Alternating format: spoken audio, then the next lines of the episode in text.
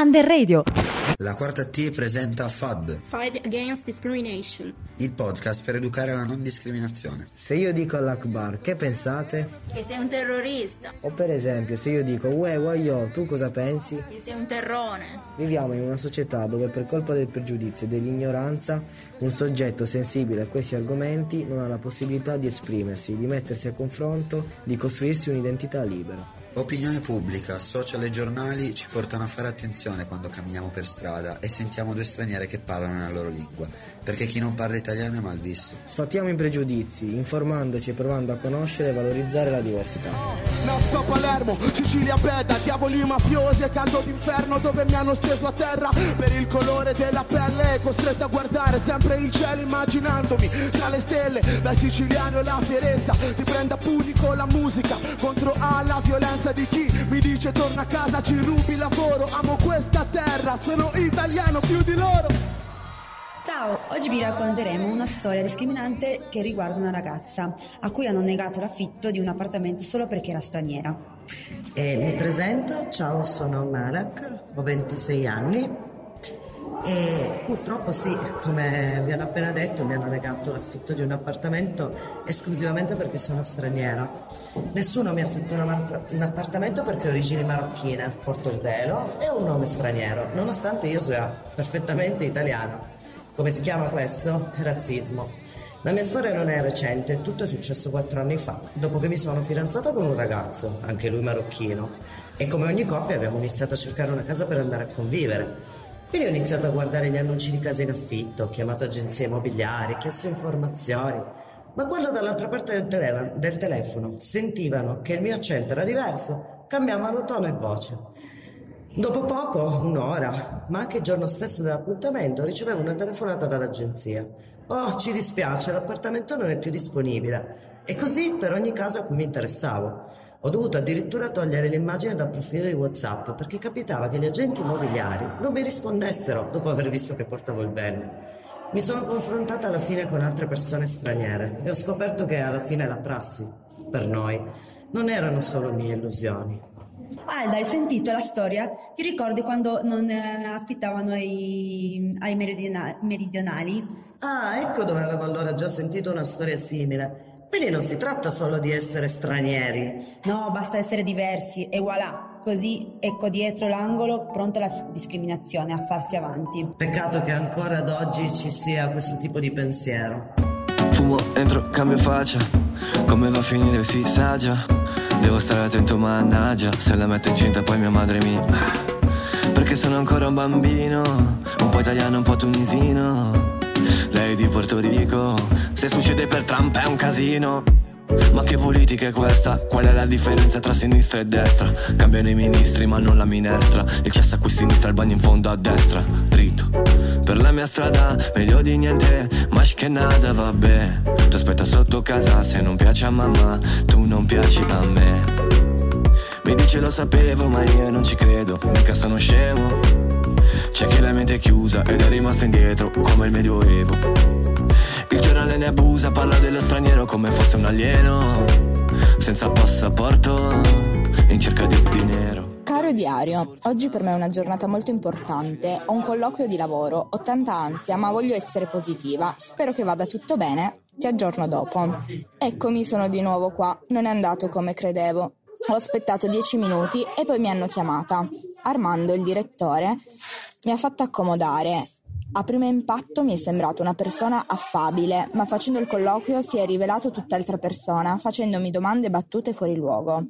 Hai intenzione di fare dei figli? Non pensare che ti assumo. Non pensare che ti assumo a tempo indeterminato. Sei pur sempre una donna, sei troppo magra e non hai le forze per lavorare con quelle braccia secche che ti ritrovi. Insomma, finito il colloquio, esco amareggiata e eh, distrutta. La voglia di tornare a casa e non vedere più nessuno per il resto della giornata. PS, vi è sembrato giusto tutto questo? Oggi vogliamo raccontarvi la storia di Alessio, un ragazzo che nel pieno della sua adolescenza scopre di vivere in un corpo che non rispecchia la sua identità di genere. Alessio abita in un piccolo paese in Basilicata. Fin da piccolo si è sempre sentito un ragazzo diverso dagli altri. Aveva difficoltà a creare amicizia a scuola, era quello che veniva escluso dalle attività di gruppo, era sempre l'ultimo, veniva bullizzato. Aveva interessi diversi dagli altri ragazzi. A lui non piaceva giocare a calcio fare tutte quelle cose da maschio, perché lui si sentiva una ragazza. Anche in famiglia, dopo aver parlato del suo essere diverso, ha cominciato a non essere ben accetto e anche da piccolo nel paese dove abitava non era facile vivere con tutti.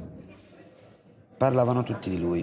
Ogni giorno si sentiva dire, dal bar del quartiere alla scuola, dalla piccola posta alla stazione di polizia, come se ci fosse un pregiudizio per le persone come lui. Lo chiamavano tutti in modi malato, femminuccia, contro natura. Una notte decise di scappare e raggiungere un posto dove avrebbe potuto diventare Alessia. Raggiunta la meta riuscì a trovare un posto dove veniva accettata per quello che era. Non si vergognava più di parlare con le altre persone. Decise di sottoporsi ad un intervento di metoidioplastica un'operazione che le permettesse di diventare la persona che voleva essere anche per la legge. Questa storia di Alessio ci fa capire che non bisogna farsi abbattere dai pregiudizi e bisogna lottare per la propria libertà. You tell me hold your head up, hold your head up and be strong. Cause when you fall you gotta get up, you gotta get up and move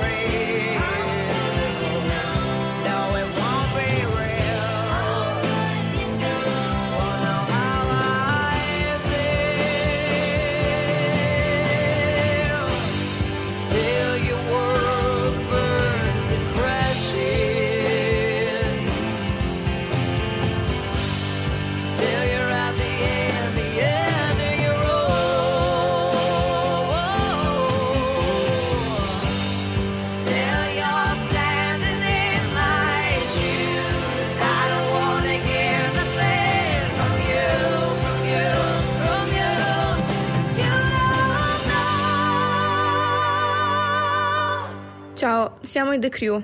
Vogliamo parlarvi dei disabili. I disabili sono un argomento poco trattato. Noi abbiamo provato a scrivere e raccontare una storia che speriamo possa spiegare le emozioni di chi, per vari motivi, non può fare tante cose.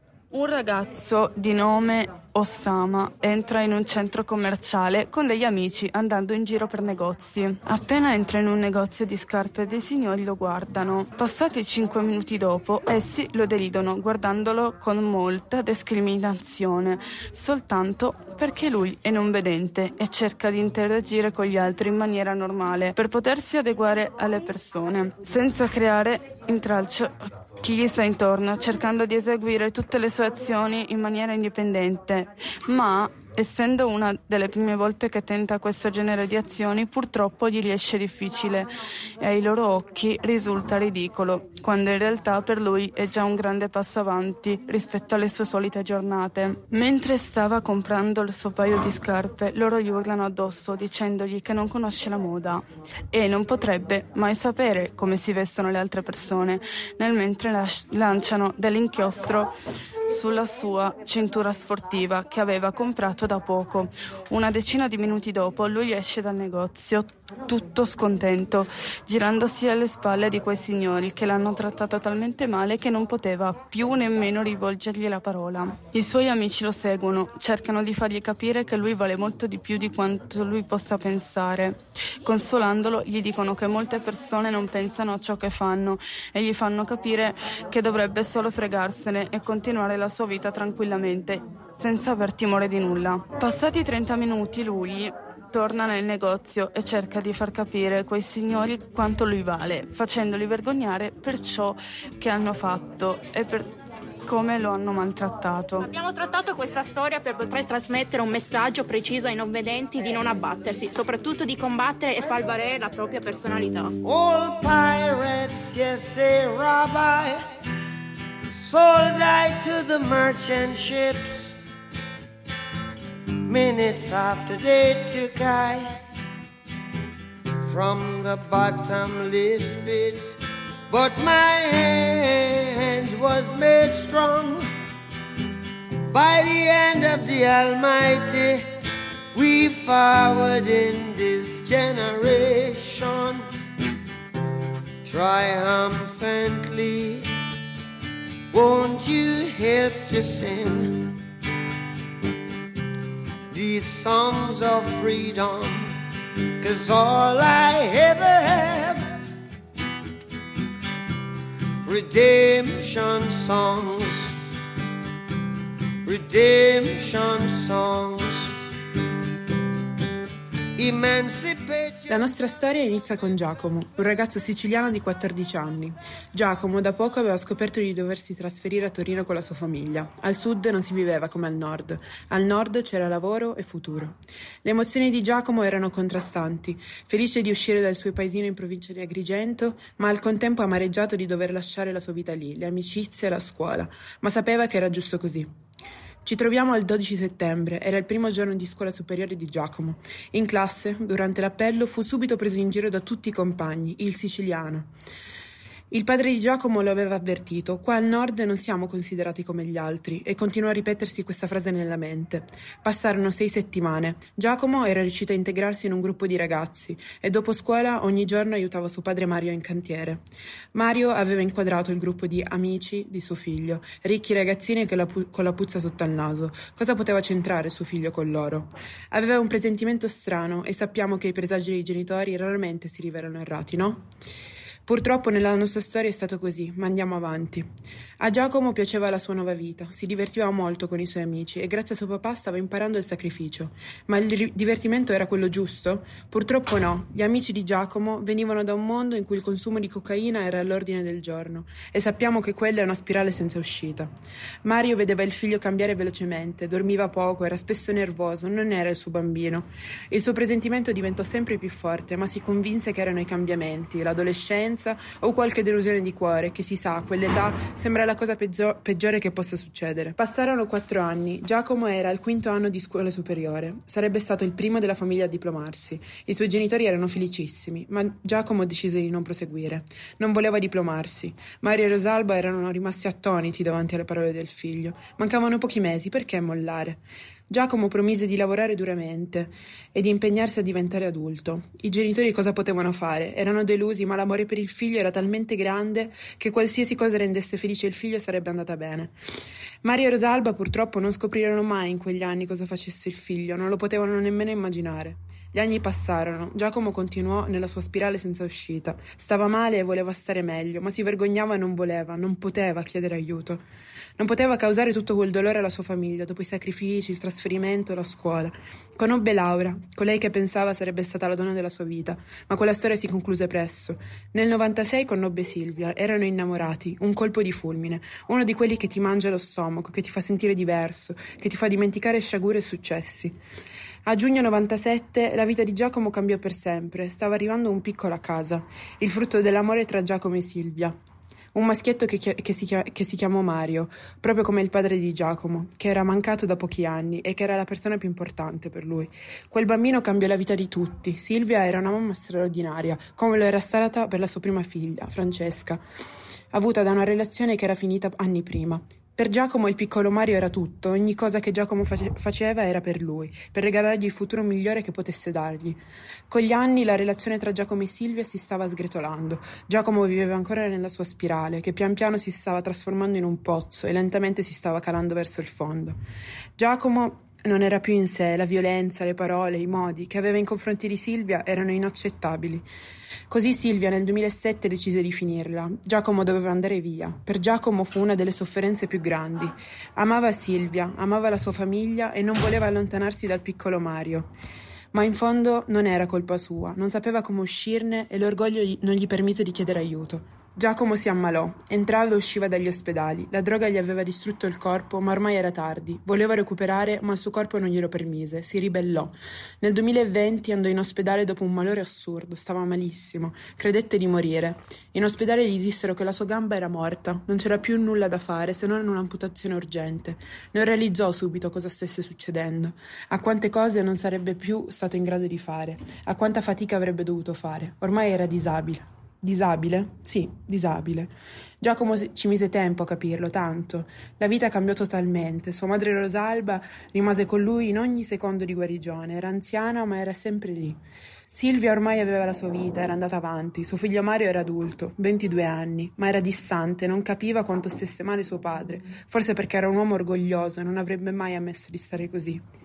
Quando uscì per la prima volta dopo l'incidente, percepì sguardi, tanti sguardi, di compassione, di pena, di paura. Era un uomo robusto, alto e forte, ma in quel momento si sentì piccolissimo, un, uo- un bambino indifeso. Le persone davvero mi vedono così ora? Non riusciva a crederci. Era disabile, la gente lo sapeva e glielo faceva notare. Gli amici che credeva di avere scomparvero improvvisamente. Si sentiva solo, senza uno scopo. Lui voleva lavorare come aveva sempre fatto, ma non, non voleva compassione. La disabilità era una condizione alla quale non aveva mai pensato finché non ci si ritrovò dentro.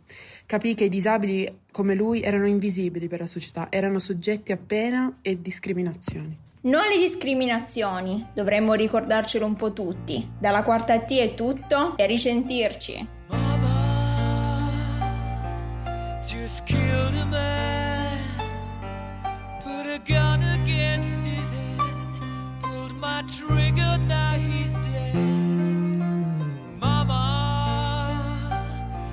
life it just